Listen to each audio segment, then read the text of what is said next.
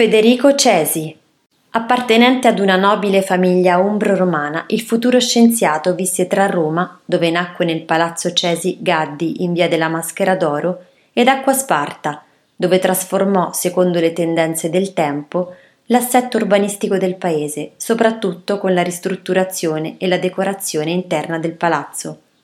Federico manifestò giovanissimo un forte interesse per il rinnovamento della cultura tradizionale Tale impegno lo espresse soprattutto nella fondazione e nel sostegno che prestò all'Accademia dei Lincei, da lui istituita nel 1603. Prestò notevole sostegno a Galileo Galilei, soprattutto nello scontro dello scienziato pisano con le autorità ecclesiastiche. Si deve al Cesi la denominazione di telescopio per lo strumento messo a punto da Galileo. Più tardi Cesi approverà la denominazione di microscopio escogitata dal Faber per l'occhialino inventato da Galileo.